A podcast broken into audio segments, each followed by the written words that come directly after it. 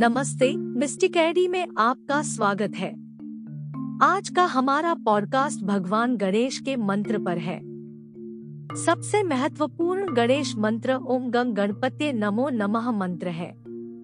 यह मंत्र भगवान गणेश के लिए सबसे शक्तिशाली और प्रभावी मंत्र माना जाता है और अक्सर प्रार्थना, ध्यान और आशीर्वाद और सुरक्षा के लिए मंत्र के रूप में प्रयोग किया जाता है। यह मंत्र भगवान गणेश के आशीर्वाद का आह्वान करता है, जो बाधाओं को दूर करते हैं। और कहा जाता है कि जो लोग इसे भक्ति और ईमानदारी से जपते हैं, उनके लिए सफलता, समृद्धि और सौभाग्य लाते हैं। गणेश मंत्र ओम गंग गणपत्य नमो नमः का उपयोग व्यक्ति की व्यक्तिगत मान्यताओं और प्रथाओं के आधार पर विभिन्न तरीकों से किया जा सकता है।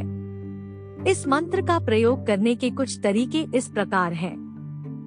जब गणेश मंत्र का उपयोग करने के सबसे सामान्य तरीकों में से एक यह है कि इसे बार बार जाप किया जाए, या तो ज़ोर से या चुपचाप। यह दिन के किसी भी समय किया जा सकता है। लेकिन परंपरागत रूप से इसे सुबह या शाम को किया जाता है, जब मन शांत और केंद्रित होता है। ध्यान, गणेश मंत्र का उपयोग ध्यान के दौरान केंद्र बिंदु के रूप में भी किया जा सकता है। एक आरामदायक स्थिति में बैठकर, आँखें बंद करके, मंत्र की ध्वनि और कंपन पर ध्यान केंद्रित करें, जैसा कि आप इसे अपने आप में दोहराते हैं। जब जब एक माला 108 मनकों की एक माला का उपयोग करके एक मंत्र को दोहराने की प्रथा है। मंत्र का 108 बार जप करें क्योंकि आप अपनी उंगली को अगले मनके पर ले जाते हैं।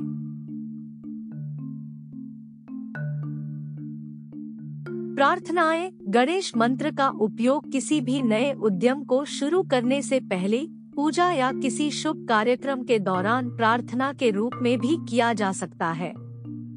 यह याद रखना महत्वपूर्ण है कि मंत्र की प्रभावशीलता उस इरादे और भक्ति से आती है, जिसके साथ इसका जाप किया जाता है। शुद्ध मन से मंत्र का जप करना और आशीर्वाद और सुरक्षा की सच्ची कामना करना, इसके पूर्ण लाभ प्राप्त करने की कुंजी है। गणेश मंत्र ओम गम गणपत्य नमो नमः के पीछे की कहानी हिंदू पौराणिक कथाओं में निहित है। एक संस्करण के अनुसार भगवान गणेश, हाथी के सिर वाले भगवान भगवान शिव की पत्नी पार्वती द्वारा बनाए गए थे। जब वह स्नान कर रही थी, तब उनके लिए एक साथी और रक्षक के रूप में। लेकिन जब भगवान शिव घर लौटे तो उन्हें अपने घर में एक अजनबी को देखकर क्रोध आया और उन्होंने गणेश का सिर काट दिया। पार्वती के दोहक को शांत करने के लिए भगवान शिव ने गणेश को वापस जीवन में लाने का वादा किया, लेकिन केवल एक हाथी का सिर उपलब्ध था। इस प्रकार, गणेश को एक हाथी का सिर दिया गया और उनका नाम गणेश रखा गया, जिसका अर्थ है गणों के भगवान भगवान शिव के अनुयायी होने के कारण भयंकर। कहानी का एक अन्य संस्करण बताता है कि भगवान गणेश को भगवान शिव और देवी पार्वती ने देवताओं की अपनी सेना के नेता के रूप में और उनकी पूजा करने वालों के लिए बाधाओं के निवारण के रूप में बनाया था।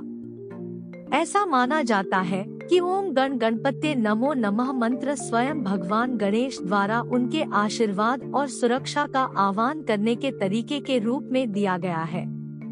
मंत्र गणेश के नाम का आह्वान करता है। और उन्हें भयंकर और बाधाओं के निवारण के स्वामी के रूप में स्वीकार करता है। ऐसा माना जाता है कि नियमित रूप से इस मंत्र का जाप करने से भगवान गणेश की कृपा प्राप्त होती है, जिसमें सफलता, समृद्धि, सौभाग्य और अपने जीवन में बाधाओं को दूर करना शामिल है। अगर आपको हमारा पॉडकास्ट पसंद आया तो हमें ज़रूर सब्सक्राइब करें। और जानकारी के लिए डब्ल्यू को विज़िट करें।